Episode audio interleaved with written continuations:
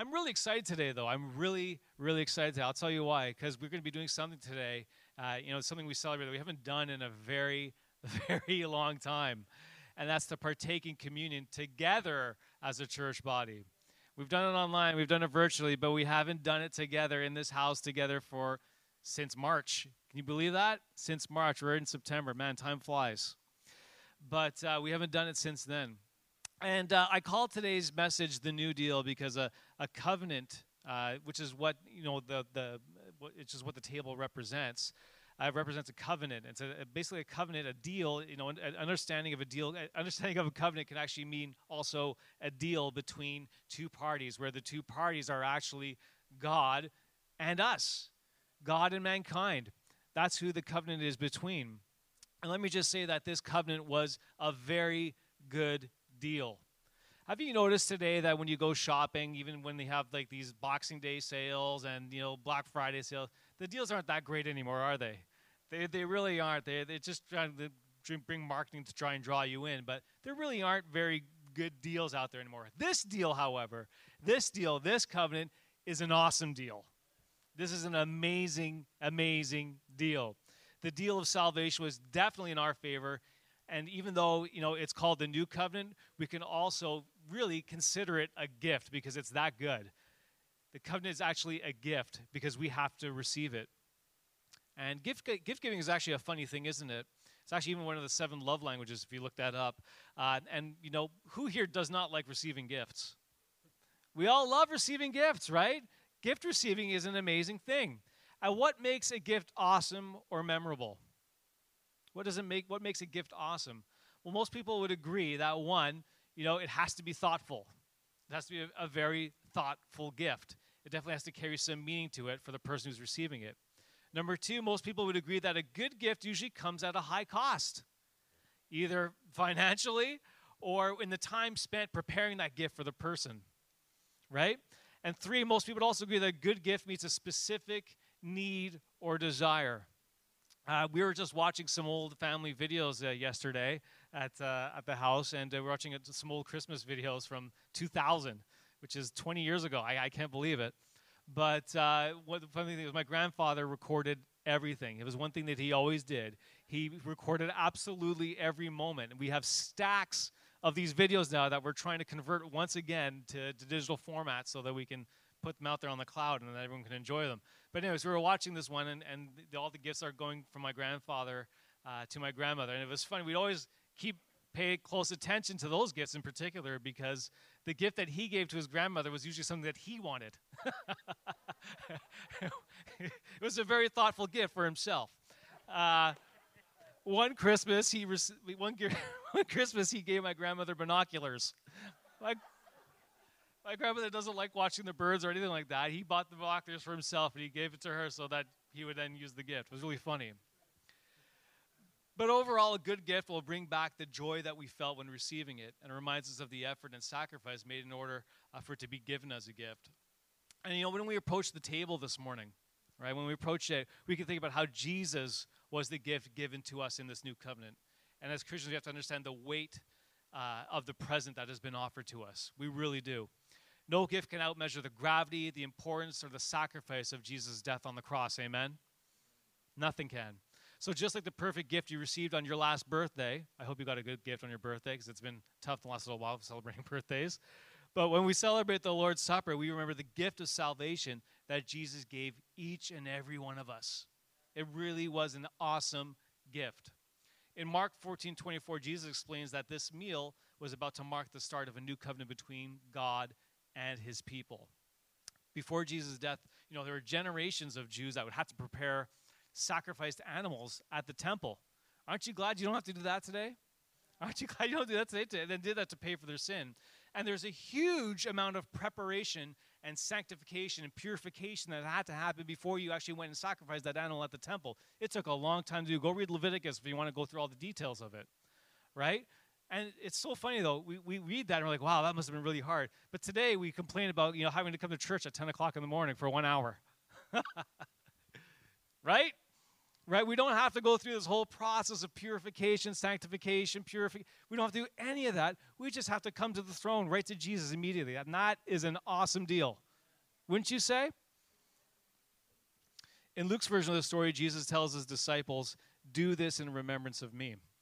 When we take communion, it symbolizes the sacrifice Jesus made on our behalf. The wine, the bread, and communion represent the blood and the body of Jesus that was poured out and broken as a sacrifice for our gift of salvation. So, just like some gifts, we always, you know, some gifts will always remind us of where we were when we received them. Communion reminds us of where we were when we received Jesus, when we met Jesus. I know some of you here have awesome testimonies, really incredible testimonies of how God took you from point A to point B. That took you 180 from where you were in the streets to be here you are today, successful person, you know, and uh, that that is something that we can celebrate together in communion. That awesome testimony. That's an amazing thing, isn't it? I love awesome testimonies like that. And we get to celebrate those salvations and testimonies today together as a body. Communion is a time when we can together reflect on the covenant that binds us together. Yes, we may be different in, in a lot of different ways. We're all, all very different, coming from different backgrounds here. But Jesus' sacrifice actually brings us into unity. It brings us into unity, into communion as a community. And what's really cool, though, is, is that it's also a time to individually reflect on what you know Jesus paid for us personally to be in relationship with Him. So it's communion we can celebrate together, but it's also a time for us individually. You know, and we can be a relationship with Him not because of anything we have done or anything we are or because we've been a good person. I'm sure a lot of you also know a lot of good people that are out there that aren't even Christians. There's a lot of people out there that are good people. I'm sure you met a lot of them at work or your neighbors. Maybe they're really good people.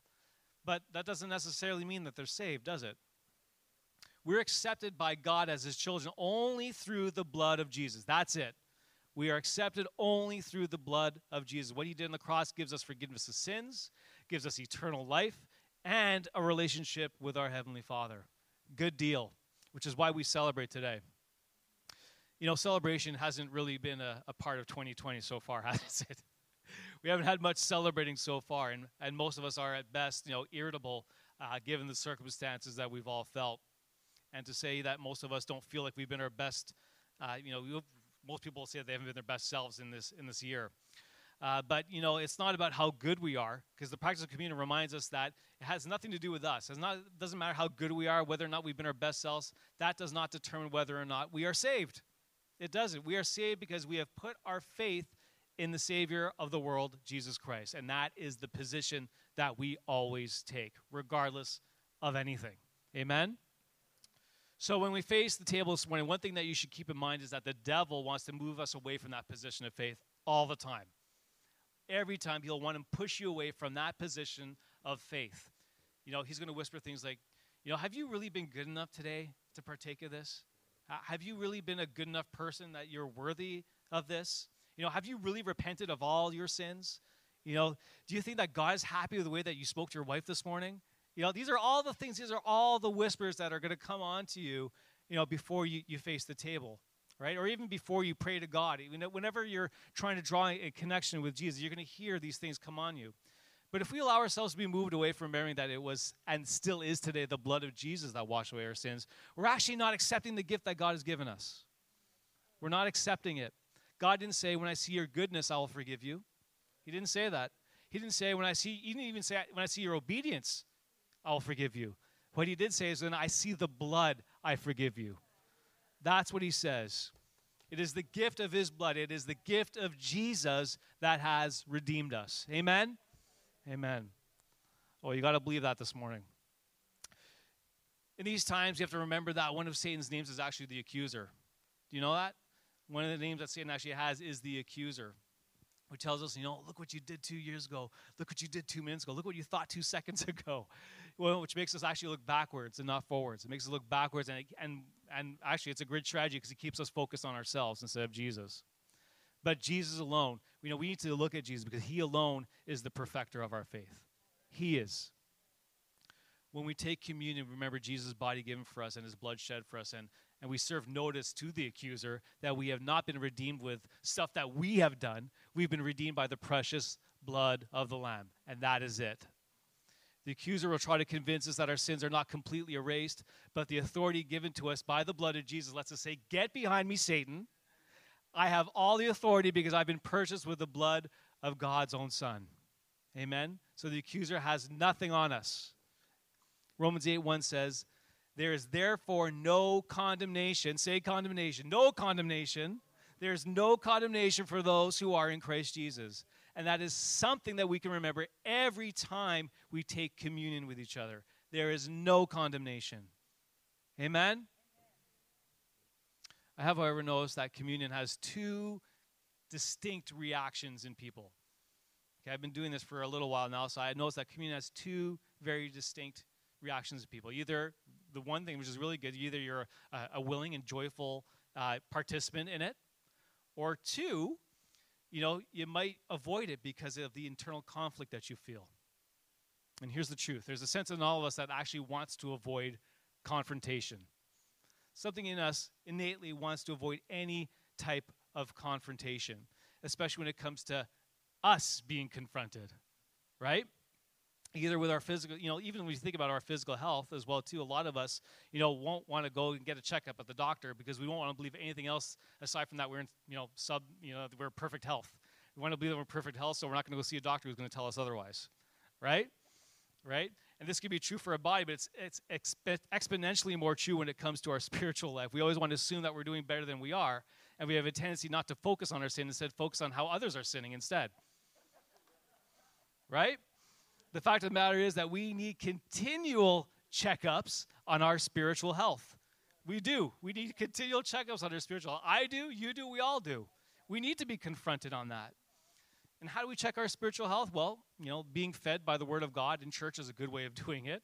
And it's a good part of it. And also surrounding yourself with other godly people, like we have here today, is another good thing to doing it.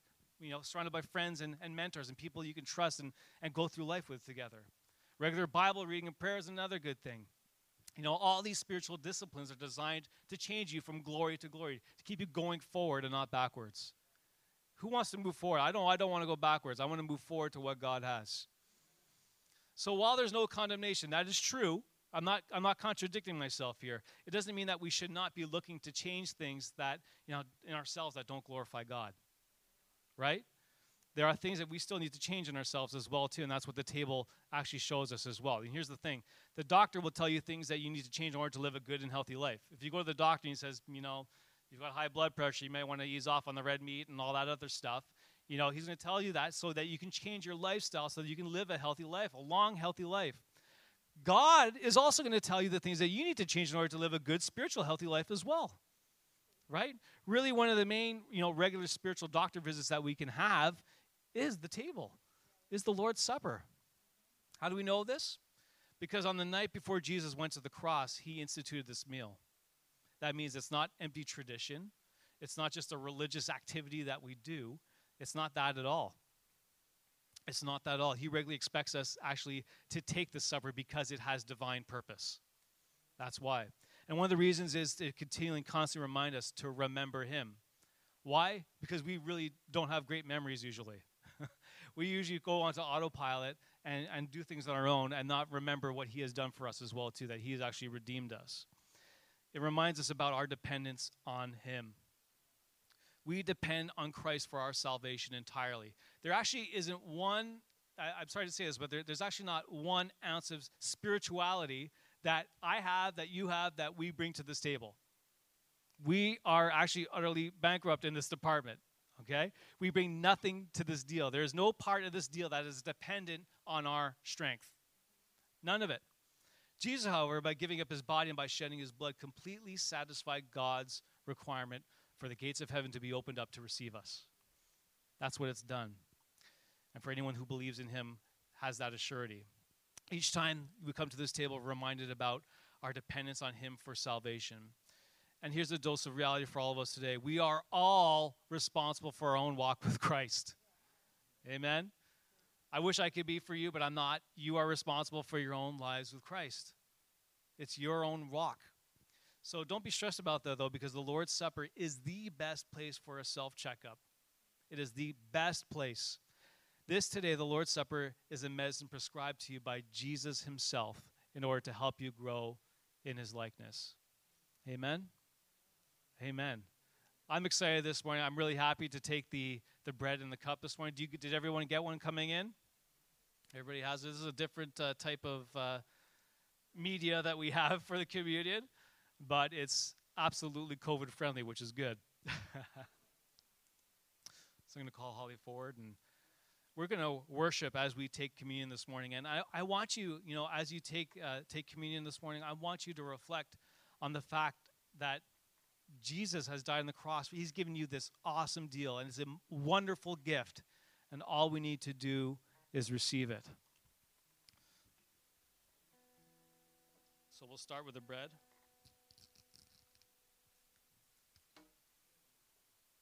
And I would just ask you to hold on to the garbage of this. Once you're done, we'll throw it out in the garbage on the way out over here.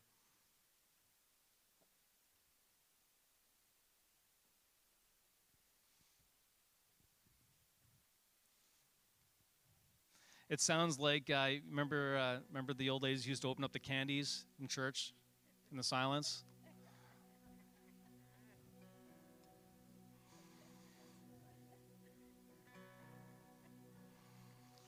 Does everybody have their wafers? Are you ready to do this together as a family? Amen. Let's just stand together as we partake. I read from Corinthians 11:23. 1 Corinthians. For I received from the Lord what I passed on to you. The Lord Jesus, on the night he was betrayed, took bread, and we had given thanks. He broke it and said, This is my body, which is for you. Do this in remembrance of me. Let's do that this morning. Let's do that in remembrance of Jesus Christ this morning. Amen.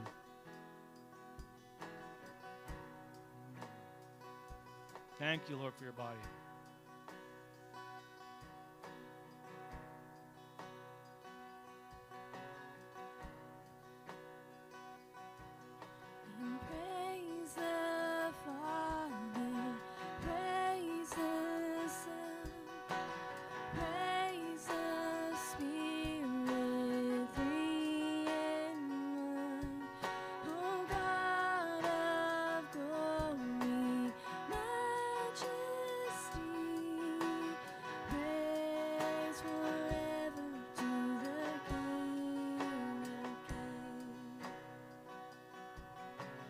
You, Father. In the same way, after supper, he took the cup, saying, This cup is the new covenant. This is the new deal in my blood. Do this whenever you drink it in remembrance of me. Let's take it together now.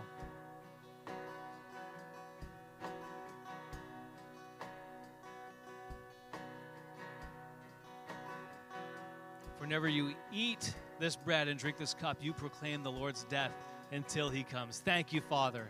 Thank you, Father, for your sacrifice. Thank you for the gift of salvation. We do not take it lightly, Lord. We thank you. We praise you this morning for your gift. And Lord, if there's anything in ourselves that we need changing, we need to tune up, Lord. If we need to change our whatever it is in our lives that you want to bring us to the next step, Lord, reveal that to us right now. In the name of Jesus, amen. I really felt this morning that uh, as we took communion, we should re enter back into praise. So we're going to do that this morning. And I just want you to reflect on what God has done for you, where He wants to take you, and let it transform you this morning. Let it take you to the next step. Let it take you to the next position that God wants you to be in. So let's just worship this morning. Amen.